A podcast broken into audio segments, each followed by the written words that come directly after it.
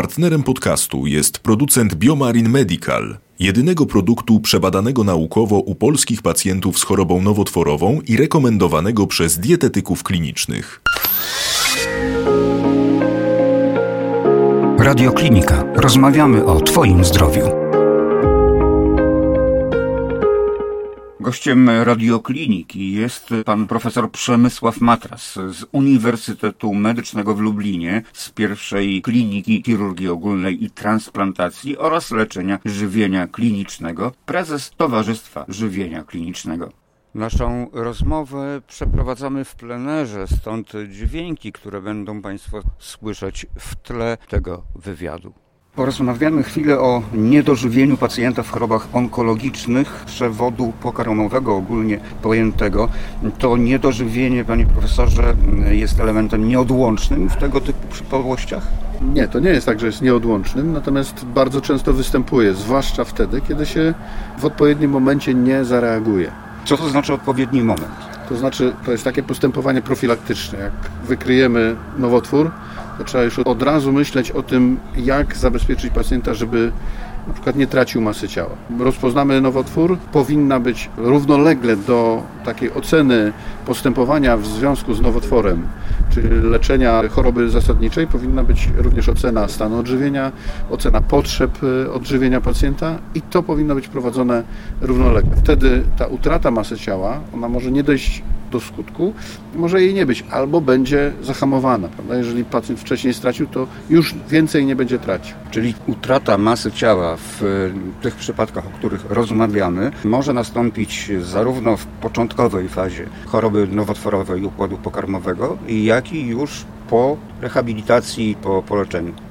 Ona może nastąpić w każdym momencie, ale pragnę przypomnieć tylko fakt, że niezamierzona utrata masy ciała jest najczęściej występującym objawem choroby nowotworowej. Niespecyficznym, bo dotyczącym większości nowotworów, ale po tym, że to jest taki sygnał dla lekarzy, że muszą szukać u pacjenta nowotworu, prawda? Że pacjent traci w niezamierzony sposób masę ciała. I to, to się odbywa zazwyczaj przed rozpoznaniem jeszcze.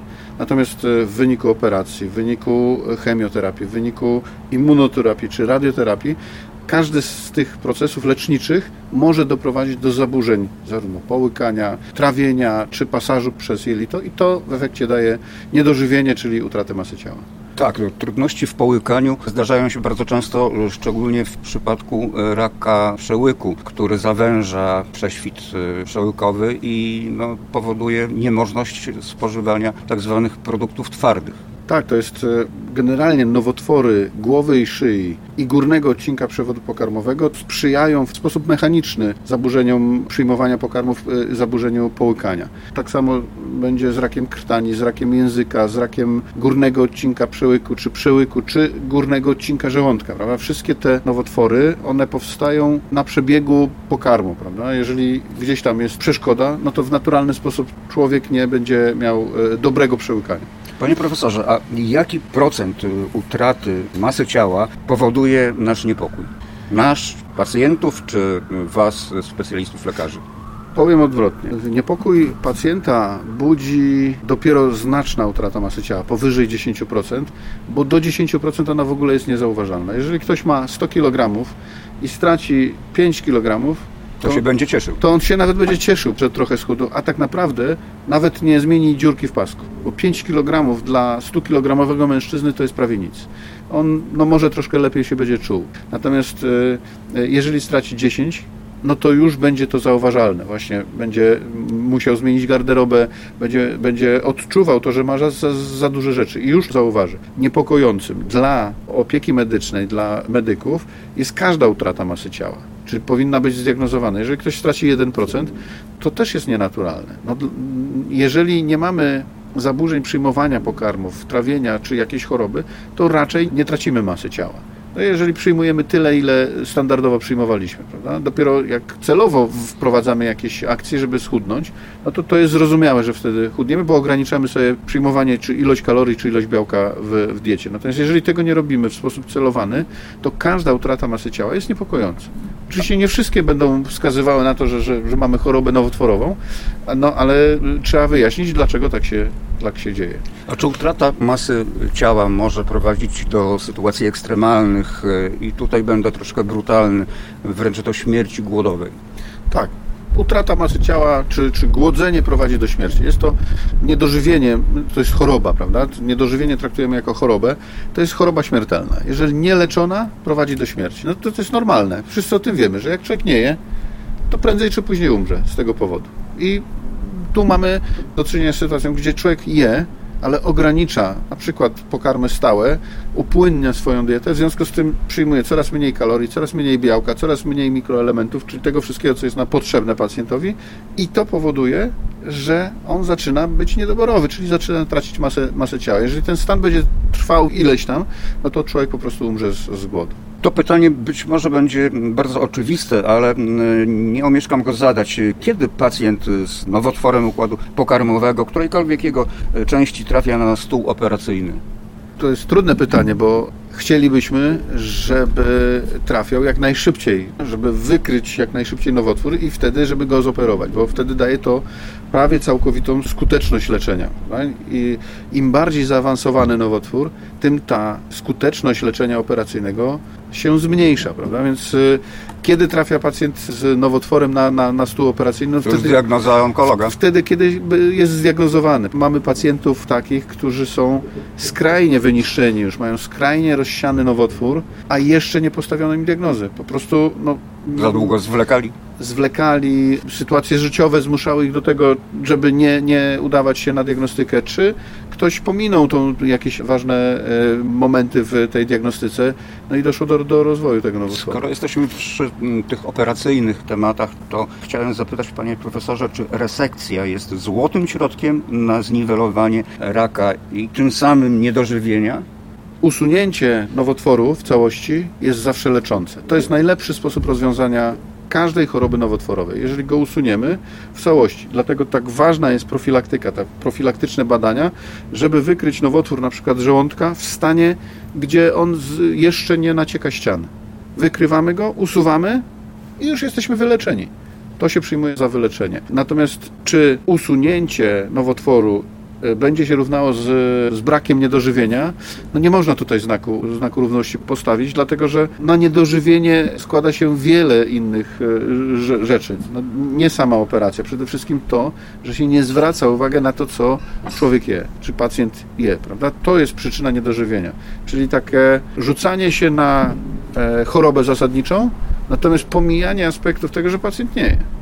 Ja naprawdę mam do czynienia z pacjentami, którzy potrafią nie jeść, nie przyjmować pokarmów albo, albo przyjmować pokarmy w bardzo ograniczonej ilości przez miesiąc, dwa. I oni trafiają do mnie, do poradni leczenia żywieniowego, żeby poprawić ten, ten stan. I ktoś po prostu nie sprawi, że ten pacjent chudnie. Proszę pamiętać o tym, że ocena masy ma sens wtedy, kiedy się to robi dynamicznie, czyli kilka pomiarów mamy, prawda? Możemy się odwołać do tego, co, co tam ktoś kiedyś sprawdził. Jeżeli w jakich odstępach czasowych, przepraszam za dygresję, robi się takie pomiary? To to jest tutaj mniej ważne w jakich odstępach, prawda? Ale ten okres no, musi być, no, możemy i codziennie się ważyć i patrzeć, tylko że no, jak będzie, im częściej się robi pomiar, tym częściej mamy do czynienia z takim błędem codziennego, różnej masy ciała. Plus minus 2 kg w ciągu doby to jest rzecz normalna. Natomiast jeżeli obserwujemy się przez miesiąc, dwa i ta tendencja jest wyraźna taka, że, że tracimy masę, no to to już ma znaczenie. Chirurgia jest przyczyną niedożywienia. No nie, raczej, raczej to, że się nie zwraca uwagę na potrzeby żywieniowe pacjenta. Nie dostosowuje się diety do potrzeb pacjenta. To jest przyczyna niedożywienia. Oczywiście, jak jest nowotwór w gardle i on powoduje zaburzenia połykania, no to pacjent będzie przyjmował mniej, ale jako lekarz, mogę wtedy założyć mu zgłębnik do żołądka, mogę mu wsadzić rurkę do żołądka i odżywiać go z pominięciem tego etapu, prawda? Czyli dać mu tyle, ile on potrzebuje. I to spowoduje, że on nie będzie miał niedożywienia. Bo proszę pamiętać też, że niedożywienie jest często mylone z, czy, czy łączone tylko i wyłącznie z ubytkiem masy ciała. Jeżeli mamy do czynienia na przykład z pacjentem 150-kilogramowym, to on szybciej wpadnie w niedożywienie niż ten, który ma normalną masę ciała. Tkanka tłuszczowa to jest żywa tkanka. Ona wymaga również spożywania pokarmów. A u 150-kilogramowego mężczyzny w ogóle nie zauważymy, jak on schudnie 10 kg. Natomiast dla niego jest to często bardzo poważny bodziec metaboliczny do tego, żeby nie goić się i, i jeszcze jakąś chorobę damy u niego, no to już w ogóle praktycznie jest narażony na, na powikłania. Poza tym e, ludzki organizm ma to do siebie, że w e, przypadku, kiedy nie dostarczamy mu odpowiedniej ilości pokarmu, to spala e, własny organizm, w tym tkankę tłuszczową chyba w pierwszej kolejności, jeśli się nie No właśnie to jest tak, że ta tkanka tłuszczowa, ona nie jest w pierwszej kolejności spalana, tylko w pierwszej kolejności, bo tkanka tłuszczowa to jest rezerwuar energii. To jest tłuszcz, który jest zamieniany na energię. Natomiast do normalnego funkcjonowania potrzebne jest białko. I my nie mamy rezerwuaru białka, nie mamy takiej tkanki białkowej. Ale białko, panie profesorze, przepraszam, że wejdę w słowo, powoduje wzmożenie masy ciała? Źle zbilansowana dieta powoduje otyłość. To tak. Czyli za dużo pokarmów, za dużo tłuszczów, za dużo cukrów, za dużo białka również. Tylko, że nie ma tak, bo jak nie będziemy jedli tłuszczów i cukrów, to my sobie to wyprodukujemy. Organizm wyprodukuje i cukry, i tłuszcz. Natomiast jeżeli nie będziemy jedli białka, to niestety nie wyprodukujemy sobie de novo aminokwasów. My te aminokwasy musimy skądś wziąć, czyli organizm musi je skądś wziąć. I takim naturalnym rezerwuarem aminokwasów są mięśnie. I to jest ta, e, czy ten pierwszy efektor, czy główny efektor niedożywienia, bo tracimy masę mięśniową, w związku z tym poruszamy się gorzej, oddychamy gorzej. Tkanka mięśniowa jest w każdym narządzie. Przewód pokarmowy będzie miał perysaltykę dzięki tkance mięśniowej. Ona również będzie w zmniejszonej ilości. Serce to też jest mięsień on też będzie na tym się tak, cierpiał. przepona to też jest mięsień. Dokładnie. Jeżeli ktoś, ktoś ma już yy, niewydolność mięśnia sercowego, to niedożywienie pogłębi tą niewydolność mięśnia sercowego. Czyli w konsekwencji mm, za tym procesem mogą nastąpić następne przypadłości chorobowe. Dokładnie. To jest, niedożywienie jest taką chorobą wielokierunkową, wielonarządową. To jest yy, uogólniona choroba całego organizmu. Każda tkanka cierpi na niedożywieniu. Zaczyna źle działać. Bo pomijam e, e, istotę energii, no bo jeżeli energii nie ma, no to też spowalnia nasz organizm. Ale tej energii okazuje się, że my na długo mamy, zwłaszcza jeżeli mamy otyłość. No to mamy zapas tej, tej energii, ale zapasu białka nie mamy. A jeszcze jest takie zjawisko jak otyłość e, z zanikiem tkanki mięśniowej, to jest sarkopenia. Czyli mamy pacjenta z nadmiarem tkanki tłuszczowej, a ze zmniejszoną wyjściowo już e, tkanką mięśniową. To są ludzie, którzy są otyli, nie ruszają się. Jeżeli u takiego pacjenta wystąpi nowotwór, to ten pacjent dwa razy szybciej, albo nawet i pięć razy szybciej wpadnie w niedożywienie. I to będzie miało dużo poważniejsze konsekwencje niż u pacjenta, który wyjściowo jest dobrze odżywiony, który wyjściowo ma dobre proporcje, jeżeli chodzi o budowę ciała. Jeżeli całe życie odżywiał się w sposób prawidłowy, czyli miał zbilansowaną dietę, dietę nie miał otyłości, y, zażywał ruchu tyle, ile potrzeba, no to tkan, y, choroba nowotworowa nie spowoduje aż takich następstw u, u tego pacjenta. I tutaj dochodzimy do bardzo istotnego momentu naszej rozmowy, czyli do dietetyki. E, jak rozumiem, w takim przypadku, o jakim rozmawiamy, należy udać się do specjalisty dietetyka. Dokładnie. Dietetycy to są specjaliści, którzy zajmują się zaburzeniami stanu odżywiania. Dotyka to pacjentów z otyłością, jak i z niedożywieniem. To jest ta grupa, która potrafi wykryć, potrafi pokierować pacjenta. No i oczywiście, jeżeli przekracza to możliwości dietetyka, bo dietetyk leczy dietą, prawda? Leczy dietą, ustala dietę. Natomiast jeżeli takiemu pacjentowi trzeba wdrożyć leczenie żywieniowe, czyli już czynność lekarską, czyli na przykład leczenie dojelitowe lub pozajelitowe, to wtedy odsyła do poradni leczenia żywieniowego, czyli już do spe specjalistycznych zespołów, którzy się dalej z pacjentami zajmują. Są takie mm, środki, one są ogólnie dostępne w aptece, nawet bez recepty, wysokobiałkowe, tak zwane nutridrinki, ale mm, wiem, że nie każdy toleruje tego typu specyfiki. Nie toleruje, dlatego że z, e, nie został przeszkolony w stosowaniu tego leku, bo trzeba je nazwać lekiem to nie jest serek homogenizowany, czy jakaś e, przyjemność, którą się kupuje w markecie, tylko to są właśnie te wspomaganie diety doustnej w celu przyjęcia zarówno zwiększonej ilości białka, ale proszę pamiętać, że te preparaty są zbilansowane we wszystko.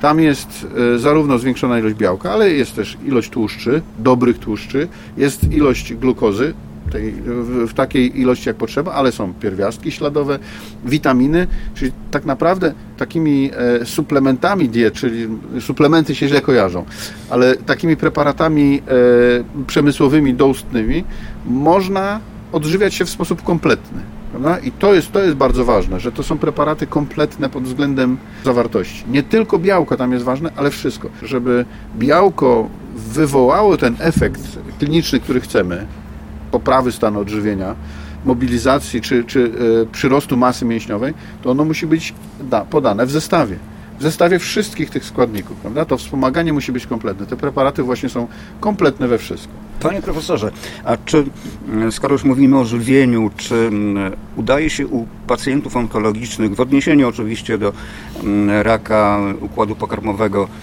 odbudować masę ciała do stanu wyjściowego? Jest to trudne, zwłaszcza u pacjentów, którzy na wstępie stracili bardzo dużo ten proces może trwać i pół roku, dochodzenia do wyjściowej masy, masy ciała. Natomiast e, u większości pacjentów udaje się uzyskać stabilizację metaboliczną. E, udaje się mm, metabolizm, który jest w fazie katabolicznej, czyli takiej e, nastawionej na spalanie własnych tkanek, przemienić w fazę anaboliczną, czyli tworzenia tkanek, prawda? To, że podajemy odpowiednią ilość substancji odżywczych pacjentowi, to powoduje, że on zaczyna odtwarzać swoje tkanki. I to jest właśnie to leczenie. Do tego mm, to można uzyskać zarówno dietą, modyfikacją diety, preparatami doustnymi wspomagającymi, czy leczeniem dojelitowym, czy pozajelitowym. A co z wegetarianinami, weganami? W przypadku, kiedy mamy do czynienia z chorobą, wiele takich sytuacji, jeżeli one nie są e, uwarunkowane jakimś takim mocnym, nie wiem, religijnym podłożem, to e, pacjenci rezygnują z takich e, zachowań, prawda? I nie chciałbym, żeby, żeby to zostało odebrane, że jestem jakimś przeciwnikiem diety wegańskiej, wegetariańskiej, bo za pomocą tych diet można oczywiście e, ustawić pacjenta. Tylko, że trudno jest za pomocą diety wegańskiej zwłaszcza dać zwiększoną ilość składników odżywczych. Dlatego można stosować dietę wegańską doustnie, jeżeli pacjent może jeść i plus preparaty, które są, e, które są wspomagającymi. Oczywiście są preparaty na bazie na przykład soi, pochodzenia sojowego, gdzie białko jest z pochodzenia sojowego. Tylko pamiętajmy też jedno, że to są preparaty białka tam, są tak przetworzone, że my tu mamy czyste postaci, y, łańcuchy na przykład peptydowe, które się składają z 50 aminokwasów, prawda? Czy one będą pochodziły z rośliny, czy, czy z, ze zwierzęcia, to w zasadzie one są takie same prawda? natomiast, no cenna informacja. Natomiast wiemy, że na przykład y, y, kazeina jest źródłem białka, prawda? Ono na, na początku gdzieś tam to, to, to białko mleka y, występuje, ale ta kazeina już jest tak pocięta na, na, na różne fragmenty, że naprawdę daleki jestem od tego, żeby powiedzieć, że ten kawałek, ten peptyd to jest akurat pochodzenia zwierzęcego albo roślinnego. To jest, trzeba o tym pamiętać. Ale są specjalne też preparaty w oparciu o soję budowane. One są troszkę gorsze, jeżeli chodzi o, o, o przyswajalność i efekt kliniczny, ale są możliwe do zastosowania. Jeżeli ktoś się bardzo upiera, mimo choroby, to można zastosować. Najważniejsze w, w takiej pracy z pacjentem jest przekonanie go do pewnych zachowań. Ja mam niemałą grupę pacjentów, którzy byli wyjściowo weganami, wegetarianami, których namawiałem do tego, żeby jedli produkty zwierzęce bo to jest wtedy już nie jako, nie wiem, pożywienie, tylko jako lek dla nich. To, po prostu to, co przyjmą, to jest leczenie ich choroby, którą jest niedożywienie. Na finał naszej rozmowy, panie profesorze, jeszcze takie troszkę przewrotne pytanie, bo mówi się, że picie dużej ilości wody jest zdrowe dla organizmu, ale tak, duże ilości wody zmniejszają łaknienie. To taka trochę kwadratura koła się tworzy, bo pijemy wodę, E, czyli mniej jemy, bo mamy mniejsze łaknienie. Mniej jemy, nie budujemy masy ciała. No tak, ale to są generalnie, e, co to znaczy duże ilości wody? My mamy pić no, wody... półtora litra, dwa litry No tak, ale my mamy pić tyle wody, jakie jest nasze zapotrzebowanie. Mamy jeść tyle, jakie jest nasze zapotrzebowanie. Czyli mamy się dostosować do danej chwili. W tym momencie potrzebujemy półtora litra, bo nawet bym powiedział, że mamy gorąco i, i, i, i upalnie, to i 3 litry jest dla nas dobrem i to nie spowoduje, że będziemy mieli mniejsze łaknienie, że my przyjmiemy mniej, bo większość tej wody z nas wyparuje. Ale woda generalnie, duża ilość wody, powiedzmy te półtora litra, to jest minimum na dzień, powoduje, że lepiej działa nasz przewód pokarmowy, że lepiej się wchłaniają te substancje z przewodu pokarmowego, lepiej się trawią, lepiej się wchłaniają. W związku z tym to jest takie trochę przewrotne e, py pytanie, że jak y, wlejemy do przewodu pokarmowego wodę, to już nic innego się tam nie zmieści, prawda? Nie, nie, absolutnie nie. W tej wodzie się rozpuszczą rzeczy, które się później łatwiej wchłoną i w efekcie będziemy lepiej odżywieni, niż byśmy tej wody nie przyjęli. Ale jeszcze raz powtórzę, powinniśmy przyjmować tyle, ile w danym momencie potrzebujemy. Sam organizm nam podpowiada, co nam Dokładnie. jest potrzebne. Jeżeli nam wysychają usta, to znaczy, że musimy się napić. No i to jest najlepszy, najlepszy wskaźnik. Ale oczywiście też należy pamiętać, że im człowiek starszy, tym to łaknienie jest, jest mniejsze.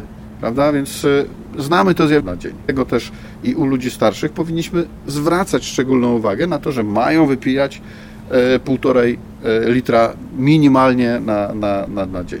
I tą jakże cenną e, informacją i wiedzą e, kończymy nasze spotkanie, za które pięknie panu profesorowi dziękuję.